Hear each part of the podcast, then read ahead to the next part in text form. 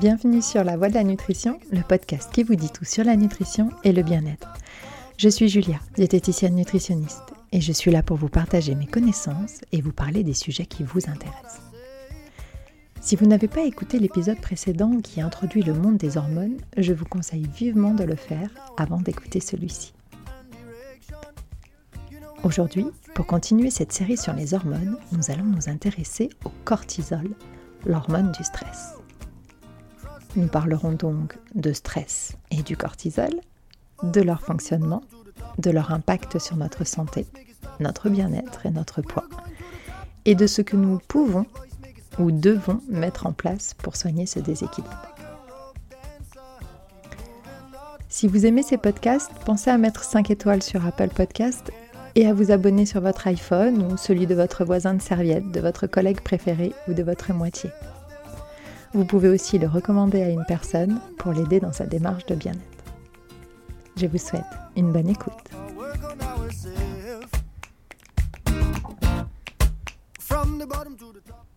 Le stress, lui aussi, un ennemi moderne auquel nous sommes tous confrontés, face auquel nous réagissons tous différemment, consciemment ou inconsciemment, physiquement et émotionnellement, et qui engendre bien plus de problèmes qu'on ne le croit, notamment au niveau hormonal et donc sur notre poids. Alors, le fameux coup de stress, qu'est-ce que c'est? Eh bien, sachez d'abord que c'est une réaction physiologique tout à fait normale. Et oui, le corps est programmé pour réagir face à des situations diverses et notamment stressantes comme un lion qui vous prend pour sa proie du jour pendant votre propre chasse au mammouth. Le stress que cela provoque est là pour que vous vous adaptiez à votre environnement, pour vous sauver la vie, tout simplement. Et comment fait-il cela? Imaginez votre cerveau comme un tableau de bord ou un panneau électrique. Le stress va provoquer l'allumage simultané et instantané de tous les boutons, de tous les circuits ça sera une vraie fête foraine. Tout en vous va s'accélérer, de votre rythme cardiaque à votre cerveau en passant par votre respiration et la quantité d'énergie disponible. Le tout va vous permettre de réfléchir à mille à l'heure et surtout de vous permettre de courir à mille à l'heure pour échapper à votre nouvel ami. Mais que se passe-t-il dans notre corps pour que cela se produise? Car nous ne sommes pas en train de nous dire euh, accélère ton rythme cardiaque, réfléchis vite, trouve une solution, cache-toi, sauve-toi, mords-lui le mollet. Non, tout ceci est très interne, très hormonal. Et c'est bien sûr le cortisol, le maître de ce petit jeu. Mais jusque-là, rien d'alarmant. Car euh, une fois votre boss reparti dans sa tanière, enfin dans son bureau. Le client mal embouché parti terroriser une autre vendeuse, votre ado préféré qui s'est enfin décidé à rentrer avec deux heures de retard, ou ce SMS attendu toute la journée qui arrive enfin. Bref, le danger s'étant enfin décidé à partir, le stress diminue et tout doit rentrer dans l'ordre. Sauf que si nous n'avions que des stress ponctuels, cela irait. Mais non, nous sommes envahis par le stress. Le stress mental, la pression au travail, la surcharge mentale, le burn-out, mais aussi le stress physique comme les horaires décalés, les horaires de nuit, les heures supplémentaires à l'infini, les embouteillages, l'excès de sport, le manque de sommeil, la malbouffe, la sursollicitation via les écrans et les réseaux sociaux, Mis tout bout à bout, nous sommes soumis au stress 16 heures par jour. Et encore, si on arrive à dormir. Vous vous rappelez aussi que je vous ai expliqué la semaine dernière que les hormones marchaient souvent par deux, comme les pieds. Eh bien, le cortisol, lui, marche avec la mélatonine, l'hormone du sommeil, dont je vous parlerai la semaine prochaine. Lorsque le cortisol diminue, la mélatonine augmente, et inversement.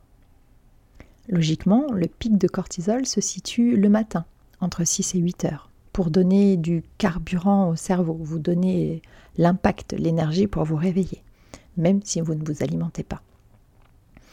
Donc, trop de cortisol toute la journée va entraîner un retard de la sécrétion de mélatonine le soir. et retarder ainsi l'heure d'endormissement, voire diminuer la qualité du sommeil.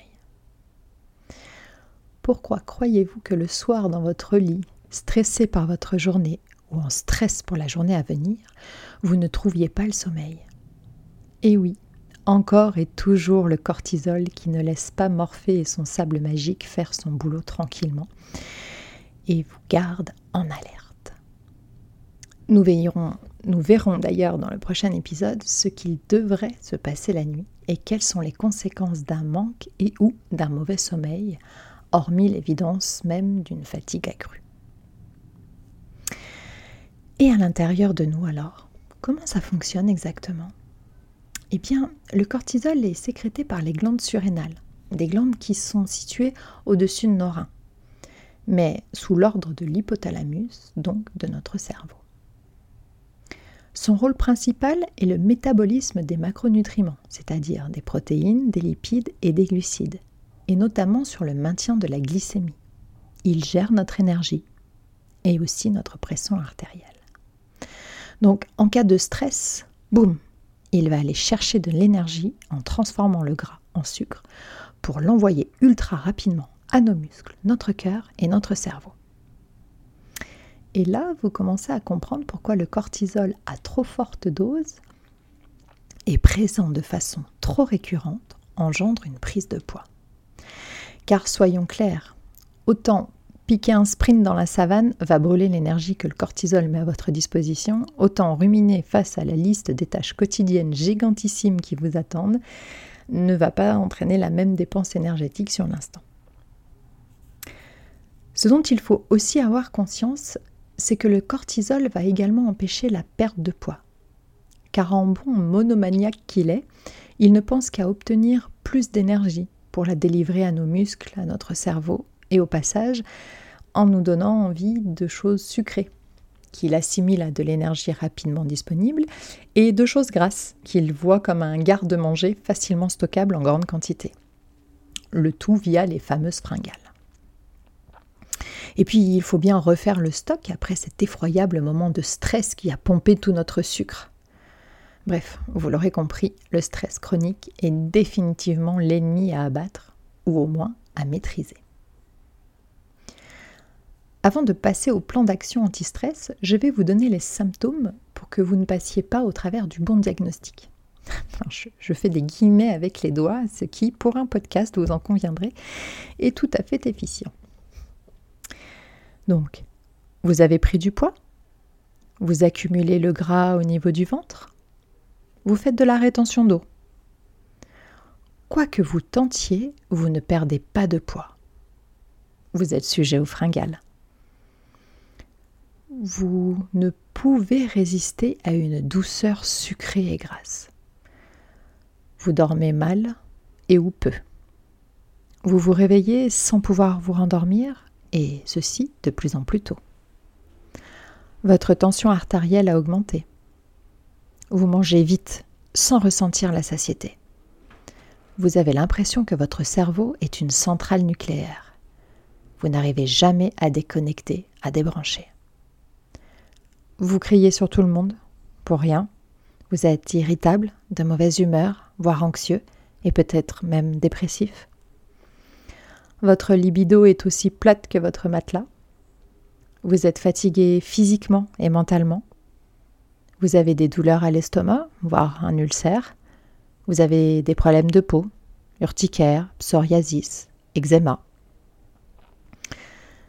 Si vous reconnaissez plusieurs symptômes, vous souffrez sûrement de stress chronique et d'un excès de cortisol.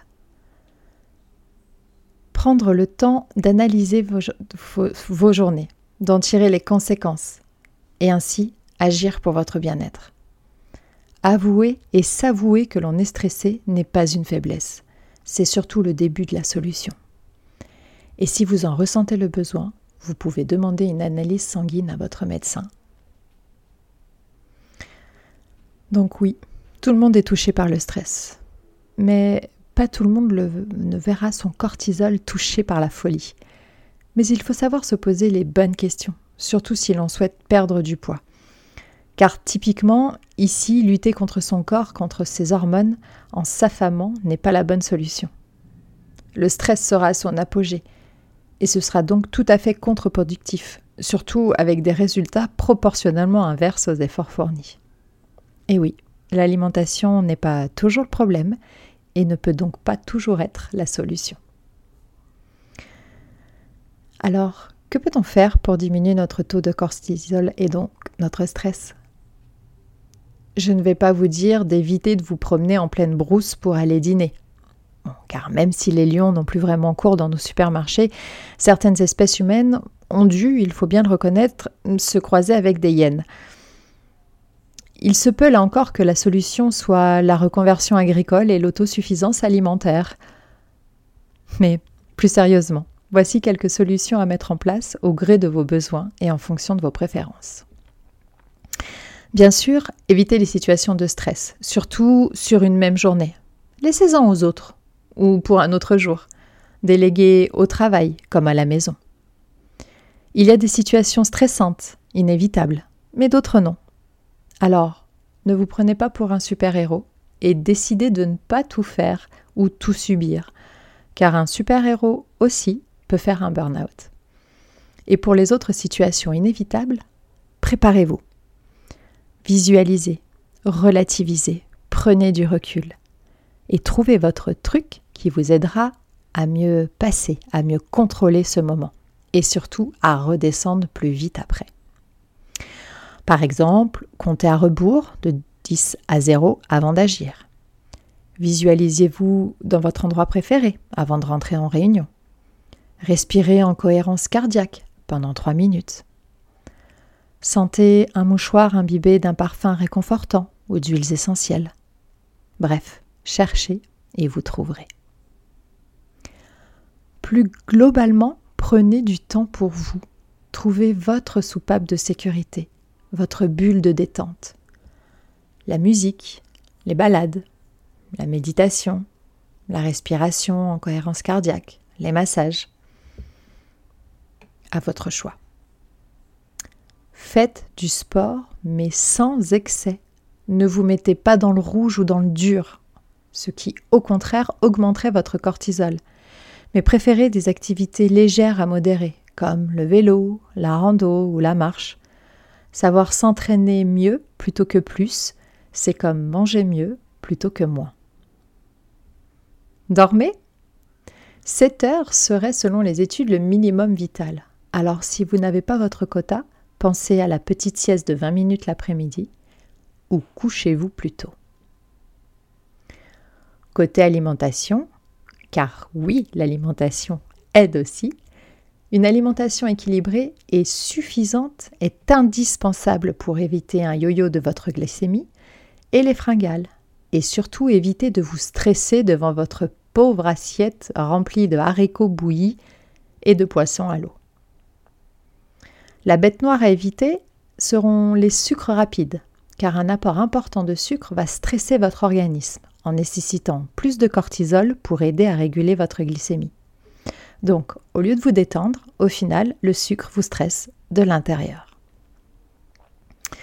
De la même manière, les graisses saturées et cuites que l'on retrouve dans la junk food et les produits ultra transformés, en agissant sur votre taux de cholestérol, agissent sur le taux de contrôle de cortisol sanguin.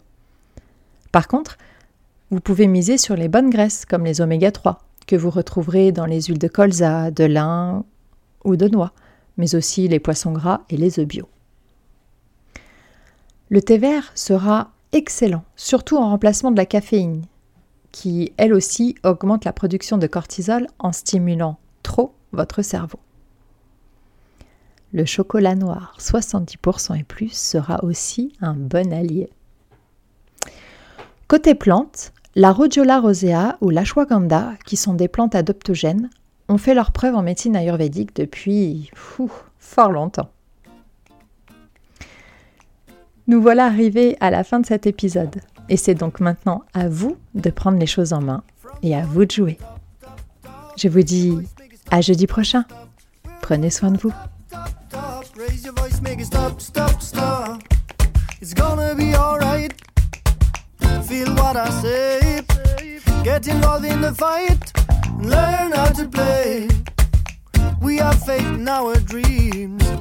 one direction. You know we're going upstream and cross the ocean.